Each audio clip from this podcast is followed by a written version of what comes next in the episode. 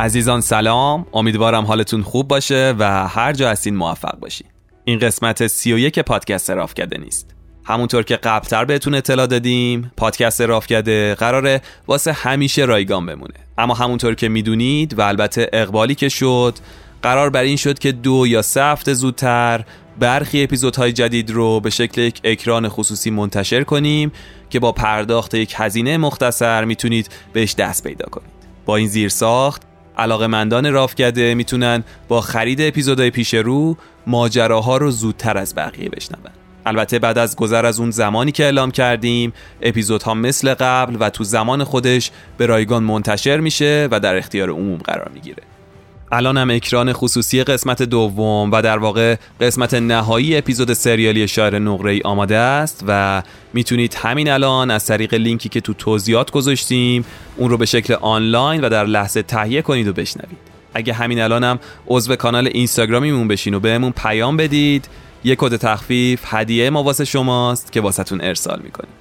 امیدوارم یک تجربه خوب، یک سرویس و یک حس خوب رو بتونیم بهتون منتقل کنیم و در تلاشیم تا آگاهی رو تو سطح عموم جامعه بالا ببریم و افتخار میکنیم که داریم برای شما و در جهت آگاهی قدم برمیداریم.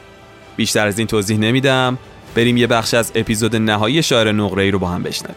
لینک تهیه اکران خصوصی این قسمت تو توضیحات همین تیزر و توضیحات قسمت اول این اپیزود تو تمام پادگیرها قرار گرفته و میتونید همین الان به راحتی تهیه‌اش کنید. خبرهای خوبی تو راهه، امیدوارم به زودی همتون از نزدیک ببینم. منتظر حمایت شما هستیم. محمد علی نامه‌ای، ایده پرداز و راوی پادکست راوکده.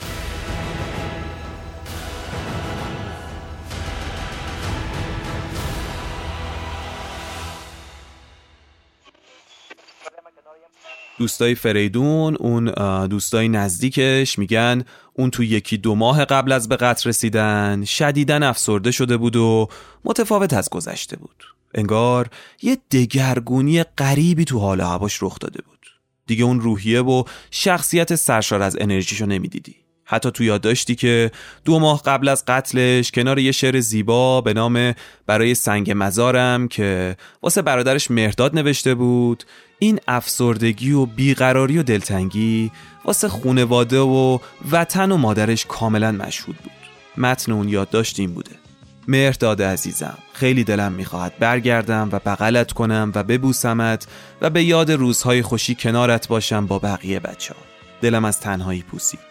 اگر مردم این شعر را روی قبرم بنویسید و مرا کنار فروغ خاک کنید یا کنار مادرم. قربانت فریدون. حالا که پابند تو هستم میگریزی، پابند لبخند تو هستم میگریزی،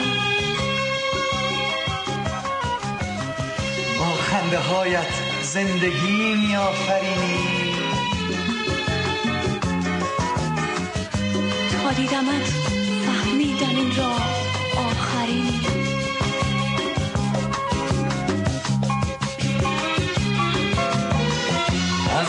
پرهیزم نمودی، با قصه لبریزم نمودی، بارون غم غرقم نموده، عشقت حواسم